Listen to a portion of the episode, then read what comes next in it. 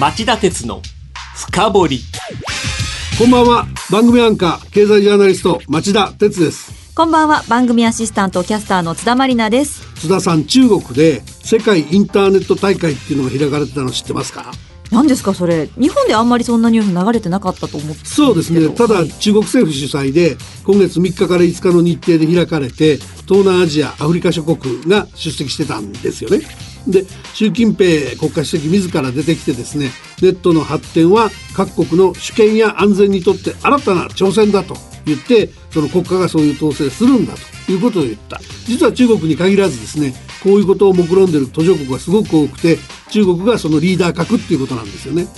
でもネットって本来自由な発言の場のはずいやいやですよね全くそれが日本人の一般的な感覚だと思うんだけども実はネットの世界では日本アメリカ EU みたいな先進国と中国ロシアその他途上国の間にですねすごく深くて大きな溝があるはい。あのアメリカはちょっと最近エルサレムをねイスラエルの首都だって言っちゃうようなトランプ大統領ですからあまり頼りにならないかもしれませんけども国連の下部組織国際電気通信連合が2012年12月にドバイで開いた国際会議で12日間にわたる大激論が交わされて結果インターネット上の言論の自由の規制を容認する国際電気通信規則っていうのの改正案が決まっちゃったんですよ。はいであの日本アメリカ EU は民主主義の堅持を掲げて猛反対したんだけど、そりゃそうですよえね、ーだけど中国ロシアアラブ諸国を中心に89カ国が賛成に回って改正を強行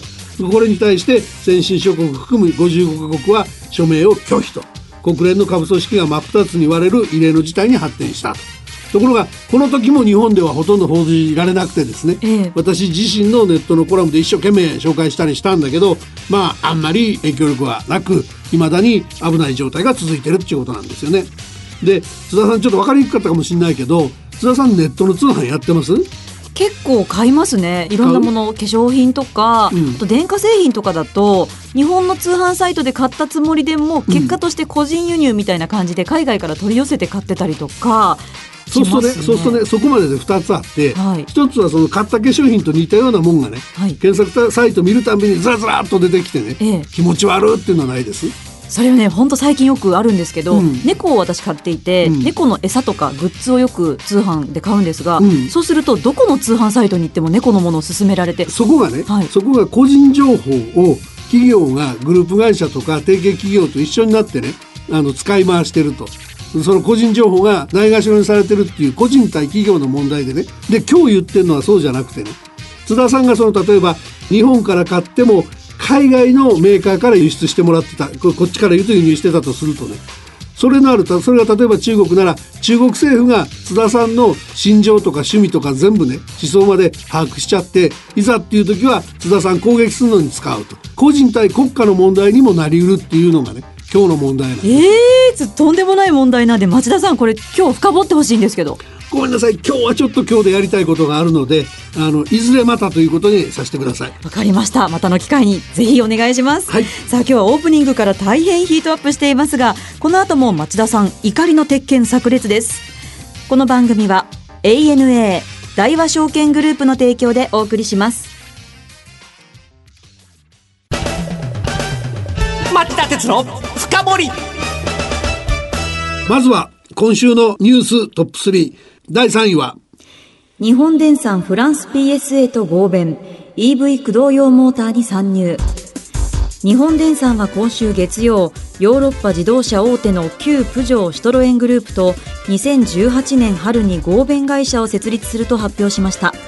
この合弁会社では EV 電気自動車の駆動用モーターを開発生産する模様です。はい、あの今ニュースにあった通りでね日本電産っていうのはもともとモーターの会社なんですけど EV シフトが起きているので、えー今回は EV の、えーモーターをやってみようという話で、えーおそらくですね国や系列を超えた合唱連行が活発化する先駆けと言える動きだと思います。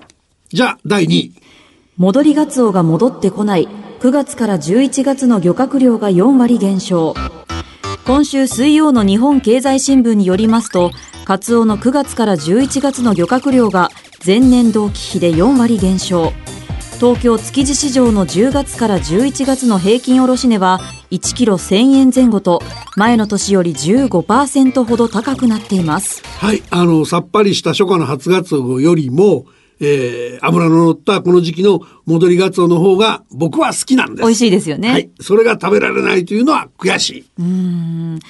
原因は、あの、産卵場の中西部太平洋の熱帯域での乱獲で、主にアメリカとか中国の大型船が、まだ油の乗ってないちっちゃいのを缶詰用にどんどん取っちゃうということのようなんですよね。あーまあ原因はいろいろあるみたいなんですけど秋にはサンマも不良で高かったですし鮭も不良でいくら高騰してますよね、うん。水産庁を中心とした早急な対策が求められますよね。はいじゃあ、第1位。スパコン開発ベンチャーが助成金を詐取。事業費用水増しの疑いで社長ら逮捕。経済産業省の新エネルギー産業技術総合開発機構 NEDOの助成金をめぐるスーパーコンピューター開発ベンチャー PEZY Computing による助成金詐取事件でこのベンチャー企業の社長らが逮捕されました。助成金詐取を狙って事業費用を水増しし虚偽の報告書を提出した可能性があり東京地検特捜部は全容解明を進めています。町田さんこういう助成金狙った詐欺事件って多いんですか？すごく多いです。ネドだけでも2012年に13億返納させるような不正流用事件があったし、14年にも1億5000万円を詐取された事件があった。ええ結構衝撃的なんですけど、うん、だけどネドだけじゃなくてですね、はい例えばその総務省の海外通信放送郵便事業支援機構っていうところもですね、ちょっと影を落としてましてね、実はここが助成していた、えープラスワンマーケティングっていう会社が、えー今週月曜日26億円の負債抱えて民事再生法の適用を申請した。で、フリーテルブランドで端末製造とか販売してた会社だっていうと分かりやすいと思うんですが、通信部門はすでに楽天に売却してるんですけども、この乱脈経営がいろいろ言われてる会社もですね、やっぱり女性対象だったっていうことで、もう政府のこの手のファンドにね、こういうことをやる能力があるのかと。税金の無駄遣いになるからさっさとやめてくれという話じゃないかなと僕は思ってます。以上今週のニューストップ3でした続いては今日の深掘りです今日の深掘り今週はこのニュースを深掘ります。国際的な法人税の引き下げ競争が本格化今週月曜アメリカの法人税減税を柱とした税制改革法案の可決に対する期待の高まりからニューヨーク株式市場が過去最高値を更新しました。一方日本でも政府与党が法人税負担を実質20%程度に引き下げる検討を進めており世界的レベルで法人税の引き下げ競争が過熱しています。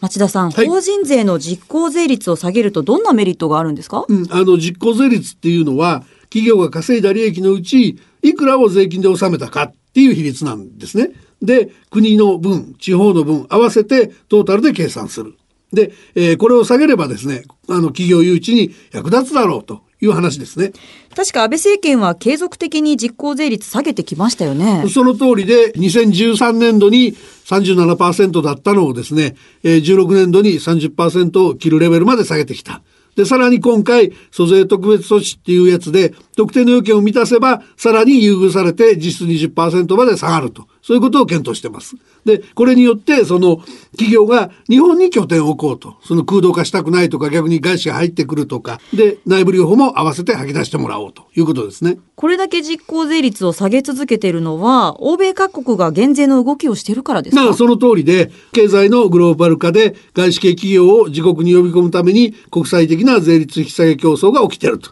でフランスのマクロン大統領は現在33.33%の実効税率を段階的に下げて22年に25%とする案を公表済み先行したイギリスではすでに19%とこの10年で11ポイントも下げた。で、今一番ホットなのはアメリカで、実現すればほぼ30年ぶりと言われる大型の税制改革の準備が進められています。で、柱の一つが連邦法人税率を35%から20%に引き下げるというもので、津田さんが読んでくれたニュースにもあったように、株価を最高値に押し上げる原動力にもなった連邦議会で、えー連邦法人税率の大幅引き下げを柱とする税制改革案が年内にも成立する公算が大きくなっていると。まあ、あの具体的に言うとですねカリフォルニア州ではアメリカの地方税含めた法人実効税率は40.75%なんですけど連邦法人税が下がればいきなり27.07%に、えー、下がって日本を下回ると。で、実現すれば、